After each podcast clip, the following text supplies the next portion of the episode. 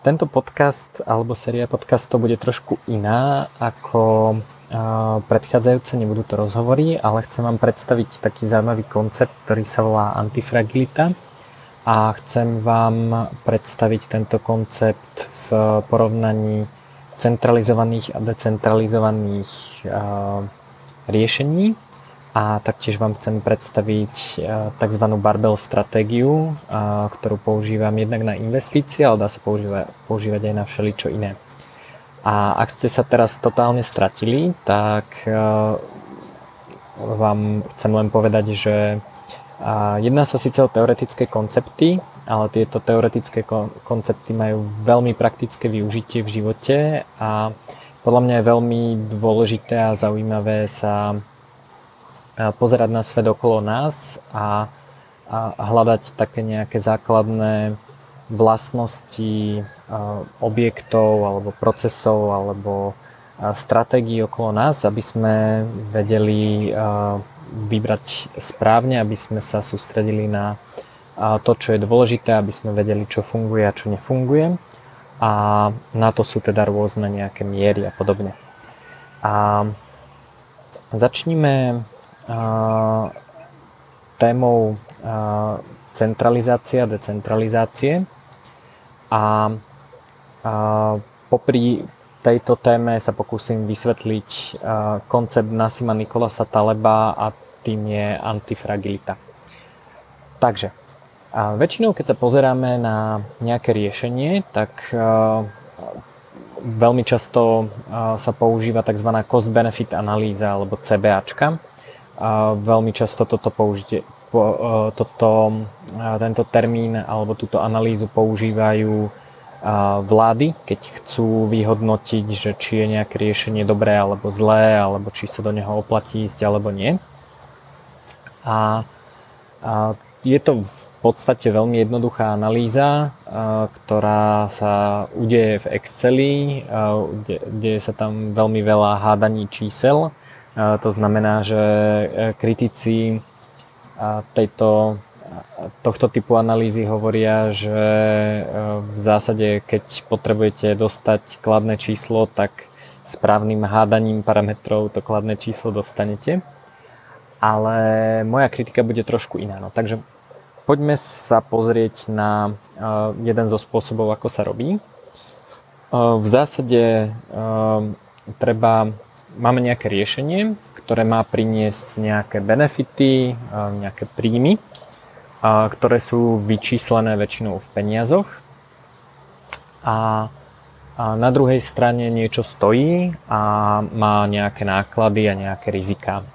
čiže jednoduchá cost-benefit analýza je o tom, že sčítame všetky benefity alebo príjmy, odčítame všetky náklady a, a dostaneme nejaké číslo a teda po skončení projektu by sme mali očakávať, že projekt má daný benefit alebo je v strate alebo, alebo sa pohybuje teda niekde v tomto, v tomto rozmedzi, ktoré si nejakým spôsobom určíme. A vo väčšine prípadov nás zaujíma znamienko, to znamená, že keď benefity prevážia náklady, tak CBAčka vyjde kladne, to znamená, že ak je to teda nejaký vládny program, tak si, alebo štátny program, tak si teda ten štát povie, že super, ideme do toho, pretože benefity prevážia náklady. Táto analýza má viacero problémov. V prvom rade benefity aj náklady odhadujeme, a pretože nastávajú s nejakou pravdepodobnosťou. Benefity získame iba vtedy, keď sa projekt podarí. A on sa podarí s nejakou pravdepodobnosťou, ktorú sa snažíme odhadnúť. Čiže jedna z možností je, že prenásobíme všetky benefity a všetky náklady pravdepodobnosťami, s akými nastanú. Je napríklad veľmi vysoká šanca, že spravíme projekt, ale tento projekt nikoho zaujíma, nezaujíma a nikto ho nebude používať, čiže čakali sme, že budeme mať milión používateľov, ale v skutočnosti to bude používať iba tisíc ľudí. a toto riziko sa podľa ľudí, ktorí robia cost-benefit analýzy, dá nejakým spôsobom odhadnúť a tie, tie benefity sa teda dajú ováhovať uh, rizikom, že rizikom toho, že či to bude používať dostatočný počet ľudí. Ja osobne si nemyslím, že tie rizika sa dajú takto dobre odhadnúť. Myslím si, že pravdepodobnosti si väčšina ľudí, ktorí robia analýzy, do veľkej miery cucajú z prsta. Čiže uh, ak chcem uh, dosiahnuť kladné znamienko a chcem, aby ten projekt bolo zrealizovaný, tak uh, predpokladám, že pravdepodobnosť úspechu nebude 55%, ale 65% a omáčku k tomu, že prečo to tak je, dokážem vymyslieť veľmi jednoducho a to riziko sa odhaduje veľmi ťažko a aj malé zmeny e, dokážu zmeniť to znamienko. Čiže môže sa stať, že CBAčka, tá cost benefit analýza mi vyšla veľmi dobre, kladne a v skutočnosti e, malý, malý rozdiel e, v, alebo malá chyba v odhadnutí rizika spôsobila to, že v skutočnosti to tak nebude. To však nie je jediný problém. Teraz predpokladajme, že by sme vedeli úplne presne odhadnúť všetky benefity a všetky náklady. V takom prípade je tu ešte jeden problém, že pri cost-benefit analýze je úplne jedno, v akom poradí e, sčítame a odčítame benefity a náklady je to jedno, pretože 1 plus 2 je to isté ako 2 plus 1. A v realite to však nie je jedno, pretože e, v realite sa nám stane to, že ak náklady prídu skôr ako benefity, tak celý projekt môže skrachovať skôr ako tie benefity budú, budeme, budeme môcť získať alebo zarobiť. Čiže môže sa nám veľmi jednoducho stať to, že, že mm, nám na začiatku príde na miesto milióna užívateľov tisíc užívateľov a navyše ten systém má bezpečnostnú dieru, niekto ho hackne, získa z neho osobné údaje a už to nikdy nikto nebude chcieť používať. Toto riziko tam málo kedy niekto započíta a, a je podstatné, že kedy nastane. Môže sa nám stať e, opačná vec a to je, že najprv príde milión užívateľov a potom odtiaľ uniknú osobné údaje. Teraz je otázka, že či to je dobré alebo zlé, to, to teda je otázka na diskusiu, ale e, je možné, že ten projekt na seba nejakým spôsobom zarobil, ušetril peniaze alebo, alebo niečo dosiahol, ale aj napriek tomu aj napriek tomu je, je neúspešný. A to, že kedy tieto udalosti nastanú, úplne ovlivní ten výsledok.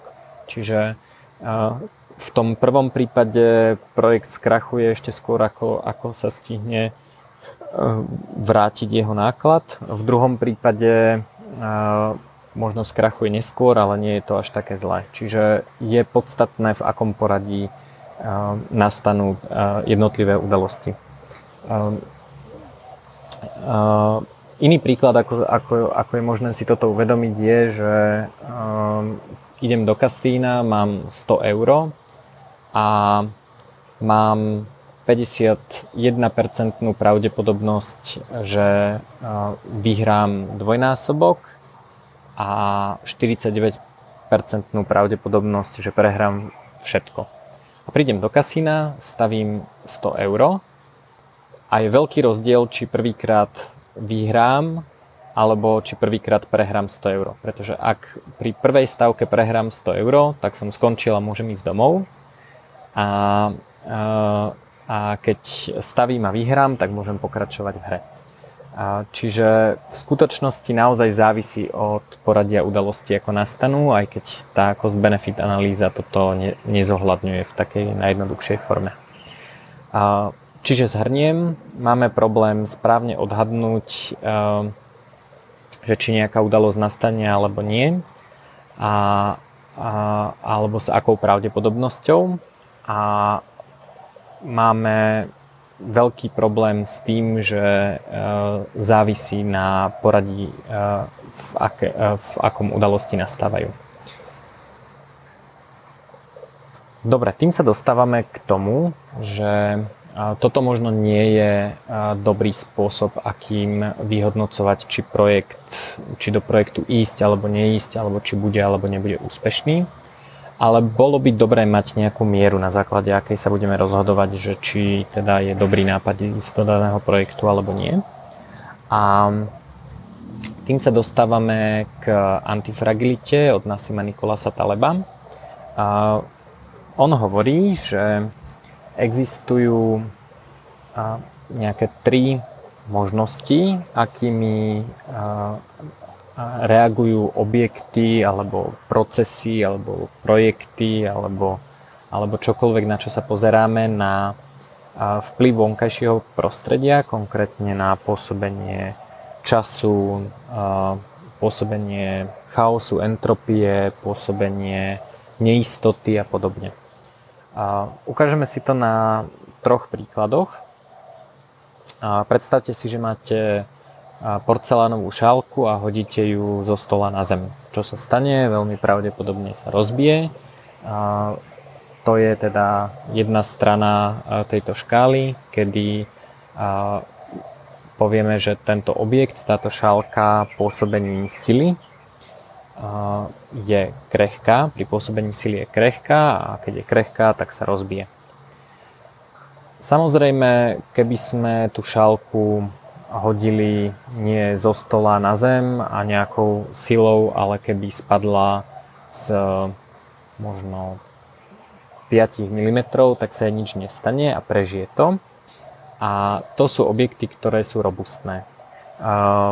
Samozrejme, objekty môžu byť robustné v prípade zo stola. Napríklad, ak pozeráte tento podcast na videu, tak vidíte sekerku a sekerke sa nič nestane, keď spadne zo stola. Skôr je možno problém s podlahou, ktorá, ktorá to nemusí prežiť. A to je teda taká nejaká tá stredná škála, kedy je ten projekt, kedy je ten objekt robustný, to znamená, že pri pôsobení zase sily, chaosu, času, neistoty a tak ďalej a sa mu nič nestane, ale ani, ani sa nejakým spôsobom nezlepší. No a na opačnom konci ako krehké objekty sú antifragile, antikrehké objekty a tie, to sú objekty, ktoré z tohto chaosu, neistoty a podobne ťažia. Príkladom môže byť ľudské telo. Keď na ľudské telo pôsobíte silou, tak pravdepodobne telo zareaguje a tá reakcia je, že sa obrní a začne vytvárať nové svaly. Znamená, že keď cvičíte alebo dvíhate ťažké veci, tak telo si povie, že aha, pozor, asi by som mal vybudovať viac svalovej hmoty, lebo vyzerá, že to bude v budúcnosti potrebné. A je to vlastne odpoveď, kedy telo kompenzuje nielen tú silu, ktorá bola na neho nejakým spôsobom použitá, ale aj nadkompenzuje. To znamená, že snaží sa vytvoriť svaly, ktoré zvládnu ešte väčšiu silu. Antikrehké veci uh, sú rôzne ďalšie, napríklad keď si predstavíte púpavu, na ktorú pôsobí vietor a počasie, tak uh, ten vietor uh, vo väčšine prípadov spôsobuje problémy, ale pre púpavu jej umožňuje rozmnožovať sa. To znamená, že hovoríme, že púpava je antikrehká alebo antifragile na pôsobenie vetra. Čiže tieto jednotlivé objekty môžu mať takéto tri typy odpovedí na pôsobenie nejakých rôznych síl, chaosu, času a tak ďalej. A čo je ale podstatné, že môžu mať rôzne odpovede pri rôznych silách. Ako som povedal, zhodiť šalku z 5 mm asi nie je problém. Myslím si, že ľudské telo by malo napríklad veľký problém, keby sme naň pôsobili obrovskou silou, napríklad keby ste sa naozaj silou mocou snažili zdvihnúť kamión a, neprestali by ste, tak si asi veľmi ublížite. A myslím si, že ani tá sekerka neprežije pád z nejakého veľmi vysokého miesta a môže, alebo, alebo keď spadne na nejaký veľmi pevný objekt, tak sa tiež môže rozbiť. Čiže tá odpoveď, tá reakcia na to pôsobenie sily môže byť samozrejme rôzna. No a, a naspäť k tým projektom, že keď nevieme úplne presne, čo sa stane, predpokladáme, že na svete nastáva chaos, že na, na objekty pôsobia rôzne sily, že, že mám projekt a neviem, ako ho príjmú užívateľia, či ich naozaj príde milión alebo nie. A tak je dobré pozrieť sa, ako sa, ako sa ten projekt alebo ten objekt správa pri rôznych situáciách, ktoré môže nastať a či sa pri pôsobení toho chaosu zlepšuje alebo zhoršuje. A aj keď to možno znie zvláštne, tak existujú stratégie, pomocou ktorých sa dajú takéto odpovede, ktoré sú antifragile, to znamená, že pri pôsobení tých síl, chaosu, času a tak ďalej sa tieto objekty zlepšujú. A, o takej stratégii si povieme pri investovaní a je to teda všeobecná stratégia, pomocou ktorej sa dajú krehké objekty premieňať na antikrehké. Takže môžeme, môžeme si o nej niečo povedať neskôr. Ale poďme sa teda pozrieť na centralizované versus decentralizované riešenia. Centralizované riešenie znamená, že, že mám riešenie nejakého problému, napríklad poznáme centralizovaný súdny systém. To znamená, že máme jeden súdny systém, jednu sadu zákonov a, a snažíme sa tento jeden systém zlepšovať. A centralizované riešenia sa väčšinou snažia dosiahnuť stabilitu tých riešení pomocou stabilizácie prostredia. To znamená, napríklad keď už som povedal o tom súdnom systéme, tak mám stabilitu prostredia danú tým, že mám nejakú sadu stabilných zákonov, mám stabilné pravidlá, ako prebieha súdny proces, mám stabilnú sadu alebo relatívne stabilnú sadu sudcov, ktorí rozhodujú. A teda na to, aby tento systém nejakým spôsobom bol schopný fungovať, tak sa snaží to prostredie zastabilizovať a potom v rámci stabilného prostredia ladiť nejakú odpoveď na, na to stabilné prostredie. Um, centralizované riešenia, ktoré stabilizujú prostredie, sa vyznačujú napríklad tým, že sa snažia vytvárať rovnaké pravidlá pre všetkých. Máme tu harmonizáciu trhu v Európskej únii, to znamená nejaký centrálny orgán povie, že aké žiarovky sa môžu predávať, e, ako vyzerá banán, čo teda e, už asi, asi neplatí zrovna, zrovna toto pravidlom.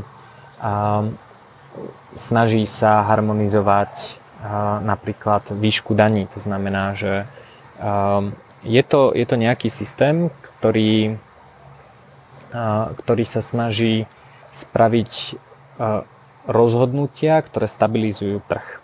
A potom vytvoriť jedno riešenie, ktoré je rovnaké na ten daný trh.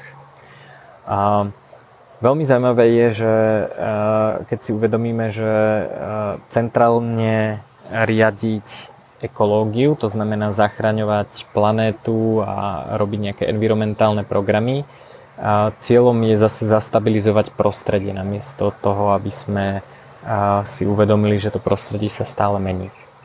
A centralizované riešenia sú veľmi krehké vo väčšine prípadov v tom poňatí e, talebovskom, to znamená fragile, pretože nezvládajú chaos.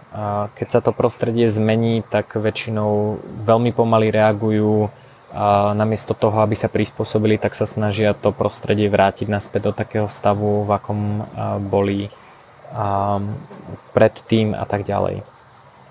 A okrem toho, tá stabilita prostredia znamená, že keď je niečo veľmi stabilné, tak sú tam väčšinou skryté rizika. Príklad je napríklad napríklad firma, ktorá, alebo, alebo ešte lepší príklad je mena, ktorá je príliš stabilná. To, predstavte si, že by dolár voči ja neviem, zlatu a euru zároveň bol v podstate rovná čiara. Všetci sú radi, že majú stabilné prostredie, ale ke, keď sa už tá stabilita nedarí udržať, tak väčšinou nastane veľký problém. Takýto problém nastal napríklad s britskou Librou, kedy, kedy centrálna banka sa snažila stabilizovať hodnotu britskej Libry, až kým to teda nezvládla a potom, potom nastal chaos. Čiže ja tvrdím, že centralizované riešenia sú väčšinou krehké na zmeny prostredia, a veľmi často sú krehké aj na ostatné veci, na chaos, na pôsobenie času práve tým, že možno dané konkrétne riešenie nielen, že sa nevie prispôsobiť, ale možno je aj celkovo zlé na nejakú podmnožinu problémov, ktoré sa snaží riešiť.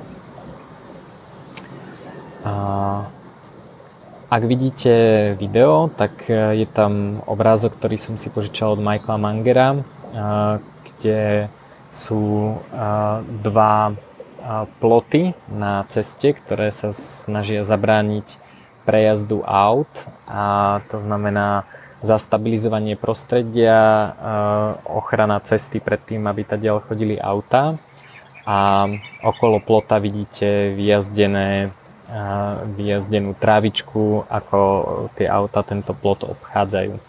A to je taký veľmi pekný príklad toho, akým spôsobom tie centralizované riešenia zlyhávajú a zlyhávajú tým, že keď, keď nie sú vyhovujúce pre, pre riešenie daného problému alebo niekomu niečo príliš zakazujú, a, tak tí ľudia na to reagujú a to prostredie sa mení. A, a, a prostredie vie obísť nejaké obmedzenia, ľudia sú veľmi vynaliezaví a keď im niečo zakážete robiť jedným spôsobom, tak nájdú tisíc ďalších, ďalších spôsobov, ako to urobiť. Čiže um, možno poznáte a rôzne zákony, ktoré e, sa dajú obchádzať a hovoríme, že ľudia obchádzajú zákony a že ten zákon bol myslený tak, ale ľudia našli nejaký, nejaký špeciálny prípad, paragraf alebo proste vymysleli nejaký spôsob, ako ten zákon obísť.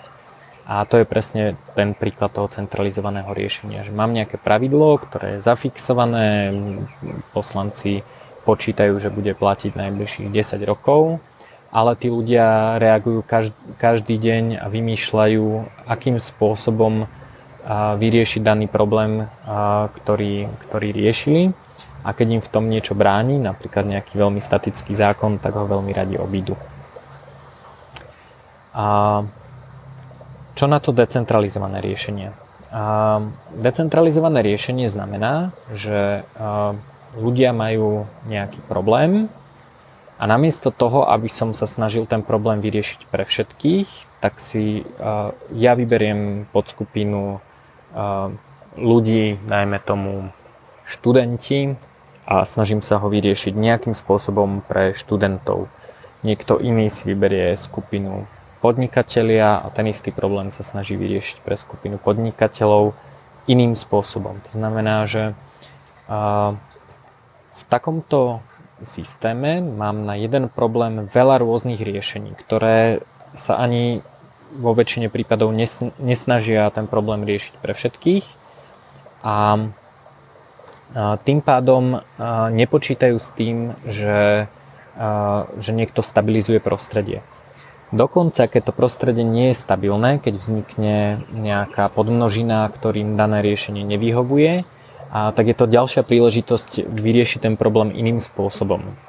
A stabilita tých riešení, to zabezpečenie toho, že, že tie riešenia existujú, vyhovujú a problém je permanentne riešený, sa zabezpečuje v takomto veľkom ekosystéme decentralizovaných riešení tak, že jednotlivé konkrétne riešenia sa prispôsobujú prostrediu.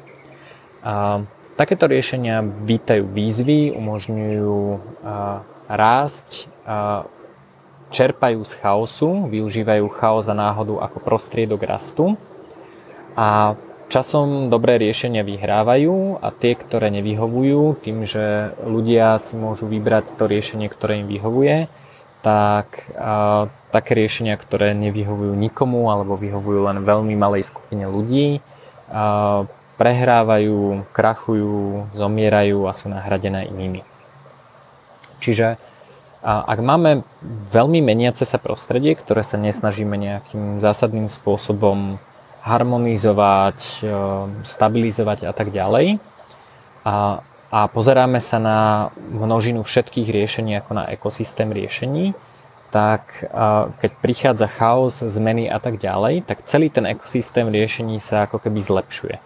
To znamená, že keď počítame s tým, že všetko sa vo svete mení, tak ten, ten ekosystém sa zlepšuje, pretože zlé riešenia zomierajú a ľudia nachádzajú dobré riešenia na tie nové podmnožiny, na tie nové podproblémy, na, na tie nové časti prostredia. To neznamená, že tým decentralizovaným riešeniam, že sú napríklad vždy lacnejšie alebo vždy lepšie. Decentralizované riešenia majú často napríklad vyššie transakčné náklady, pretože keď chcem vyriešiť problém, tak namiesto toho, aby som išiel do jednej organizácie, ktorá vždy rieši ten konkrétny problém, tak musím ísť do viacerých firiem, viacerých organizácií a zistiť, kto ten môj problém vyrieši najlepšie, čiže mám zase nejaké náklady na dohľadávanie, ako sme sa bavili v podcaste s Robom Vanculiakom, ktorý mimochodom, ak ste nepočuli, tak odporúčam. Ale z dlhodobého pohľadu ten súbor všetkých decentralizovaných riešení je,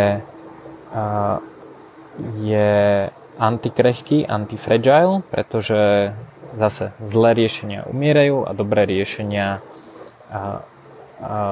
pribúdajú a celý ten ekosystém sa prispôsobuje všetkým zmenám prostredia a, a tým pádom sa zlepšuje. Ale neznamená to, že každé jedno z tých podriešení musí byť úplne optimálne s e, najnižšími nákladmi a tak ďalej. Ale lepšie sa prispôsobuje zmenám.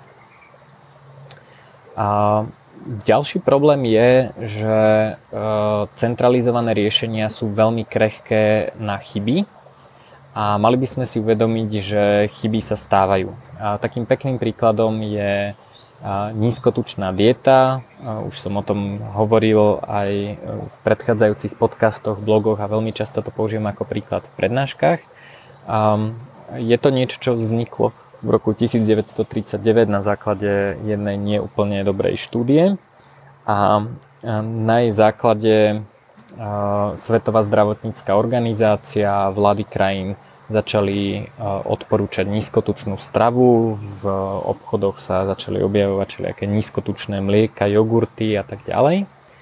A v roku 2015, teda pred dvoma rokmi, konečne Svetová zdravotnícká organizácia uznala, že to bola chyba a že ľudia začali nahrádzať aj zdravé tuky cukrami a v tom prípade v zásade vznikla kvázi epidémia detskej cukrovky, a množstvo cukrovkárov vo svete sa, sa veľmi výrazne zvýšilo a ľudia sú tučnejší a viac chorí.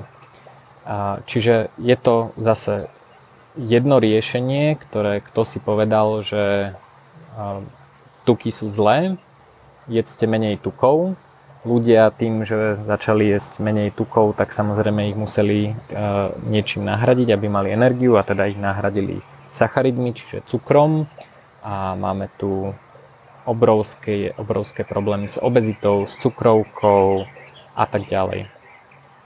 A na tomto je zaujímavé to, že neverím konšpiračným teóriám, že toto bol nejaký veľmi zlý úmysel a, a celý, celý svet e, je skazený, lebo cukrárska lobby povedala, že poďme všetkých krmiť cukrom. Nemyslím si, že toto bolo tak. Myslím si, že to bola zhoda veľkého množstva okolností, nekompetencie, nedostatku vedeckého poznania. Ale čo je problém, že niekto odporúčal veľkému množstvu ľudí, čo majú robiť. Odporúčania sú niekedy v tomto prípade aj dosť povinné. Napríklad sa tieto odporúčania dostali do jedálničkov škôl, kde na základe týchto odporúčaní vlastne jedálne podávali jedlo, varili a podávali jedlo deťom a od roku 1939 do roku 2015 v Amerike veľa ľudí bolo chorých, viac chorých a, a, a tučnejších. Máme tu teda tú epidémiu obezity. U nás si to samozrejme ešte stále nevšimli a, nízkotučné jogurty sa predávajú aj u nás, samozrejme aj v Amerike, lebo v Amerike sa predáva všetko, čo si niekto uh, kupuje. A, takže zase jedno riešenie centralizované, e, kde nastala chyba a ľudia uh, sú chorí a, a, a nebolo to teda dobré, bola to chyba. Druhý príklad je viac zo súčasnosti a jedná sa o odporúčania na svetla. A určite ste za, zachytili, že Európska únia zakázala predávať klasické dizonové žiarovky a máme všelijaké úsporné žiarovky a rôzne halogénové svetlá a tak ďalej. A ak vidíte e, video, e, alebo máte možnosť video, tak e, sa práve pozeráte na obrázok s frekvenčným spektrom jednej z tých úsporných žiaroviek. A čo je podstatné, že pri svetle nie je podstatné len to, že, že akou intenzitou to svetlo svieti, aj keď samozrejme svetlo z akejkoľvek žiarovky vrátane Edisonovej, úspornej, akejkoľvek letkovej má oveľa nižšiu intenzitu ako slnko, čiže je dobrý nápad vychádzať na slnko. Ale keď si porovnáte frekvenčné spektrum, tak pri tejto úspornej žiarovke vidíte, že je tam veľký kopček, veľký spike pri modrom svetle. Toto modré svetlo spôsobuje to, že vaše telo nevytvára melatonín a produkuje serotonín. To je taký klasický switch pre cirkadiánny rytmus, kedy telo po západe slnka prechádza pomaly do módu, že ide spať. A je to dané tým, že po západe slnka teda táto konkrétna časť modrého svetla už nie je a telo sa teda pripravuje na spánok. Keď ste pri umelom osvetlení, zrovna pri tejto frekvencii, e, tak vaše telo sa nikdy nezačne pripravovať na spánok a nikdy nezačne robiť melatonín a sú z toho poruchy spánku. A to je teda prvý problém. Druhý problém je, že zase veľmi dôležité červené a infračervené svetlo, ktoré pomáha pri produkcii energie, sa tu nenachádza. To znamená, že pri takejto super úspornej žiarovke síce Európska únia centrálne šetrí strašné množstvo energie, ale ľudia majú problémy so spánkom, bolí ich hlava a nemajú energiu. Takže zase niekto centrálne rozhodol, povedal, že takto to má byť, toto je riešenie problému osvetlenia, zachránime planétu a ľudia sú zase chorí a, a majú problém so spánkom. Mimochodom, problém so spánkom je podľa mňa absolútne najhoršia vec. E, myslím si, že ak má niekto problém so spánkom, tak je úplne jedno, jedno ako sa, alebo skoro úplne jedno, ako sa stravuje a či si dáva výživové doplnky a či cvičí.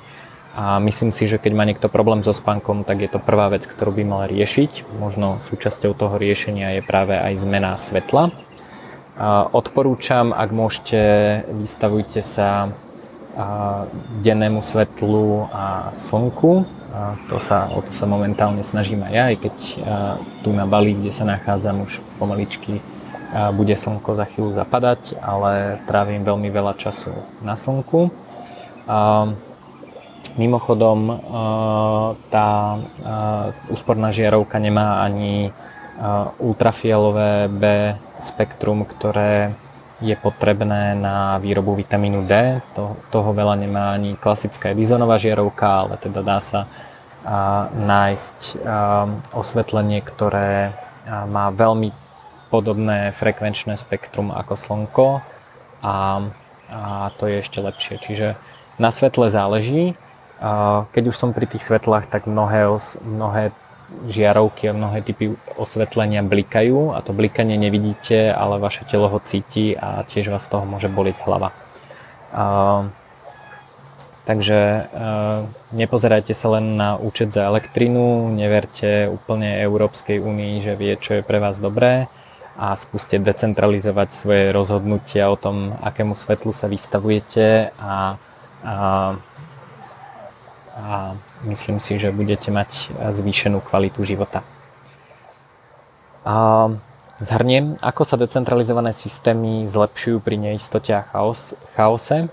A ten mechanizmus je taký, že existuje veľa riešení rovnakého problému, najlepšie pre daný konkrétny segment alebo nejakú časť trhu najlepšie riešenie vyhrávam. Ostatné riešenia, ktoré nie sú užitočné pre nikoho, alebo pre veľmi málo ľudí krachujú.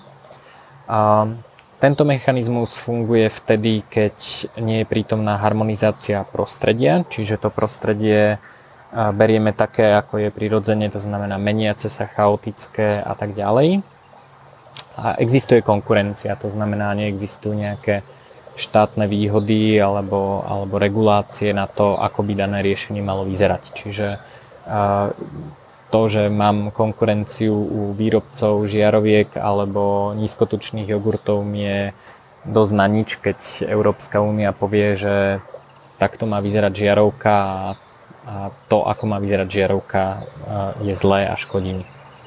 A na to svetlo sú teda ľudia tiež rôzne citliví, takže niekto možno preferuje to, že ušetrí nejaké drobné na elektrické energii. Ja osobne preferujem to, aby som sa vystavoval zdravému svetlu.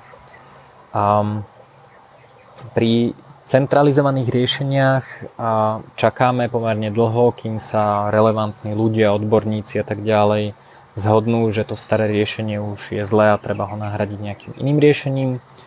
A, tým pádom sa veľmi pomaly prispôsobujú prostrediu a majú tendenciu skôr stabilizovať prostredie a a, a nejakým spôsobom bojovať proti tomu, tomu tej prírodzenej neistote, chaosu a tomu, že sa veci menia. A, takže toľko z tohto podcastu. A, verím, že vás a, koncept antikrehkosti, antifragility zaujal a verím, že by ste v živote chceli veľmi veľa vecí, ktoré sú vystavené neistote, napríklad možno vaše financie, zdravie, možno a možno nejaké ďalšie, ďalšie dôležité aspekty vášho života. A možno by ste ich chceli premeniť na antifragile, antikrehké. A v konkrétnych prípadoch sú samozrejme riešenia, ktoré sú antikrehké. Ako som ukázal, je dobré decentralizovať a je dobré vyberať si riešenia, ktoré sú decentralizované a tým pádom majú vyššiu šancu na to, že, že sú antifragile. Ale existujú aj iné všeobecné stratégie, okrem decentralizácie, ktoré môžu zvýšiť antifragilitu. A v jednom z ďalších podcastov sa pozrieme na to, ako vytvoriť takúto stratégiu, ako v neistom svete vytvárať systémy alebo riešenia, ktoré reagujú na, na chaos alebo neistotu pozitívnym spôsobom a, a ako z tohto chaosu a neistoty môžeme ťažiť. A na záver teda už len odporúčam knižku Nasima Nikolasa Taleba Antifragilita, ktorá myslím vyšla aj v slovenčine alebo v češtine ja som ju čítal v angličtine a je to jedna z najlepších knížiek, aké som kedy čítal. Myslím, že mnohým ľuďom dá veľa a okrem iného aj veľa zábavy. A zároveň by som chcel poprosiť o to, aby ste tento podcast poslali svojim kamarátom, ak si myslíte, že má nejaký zmysel a asi ak ste sa dopočúvali až sem, tak, a, tak vám niečo dal, ináč by ste ma dúfam vypli v polovici. A, a takisto sa prihláste na odber nových epizód tohto podcastu. A, prihlásiť sa môžete rôznymi spôsobmi, ak používate Apple zariadenia, iPhone a iPad, tak sa môžete prihlásiť priamo v podcast aplikácii a nové epizódy vám budú chodiť priamo do, do, do vašej podcast aplikácie.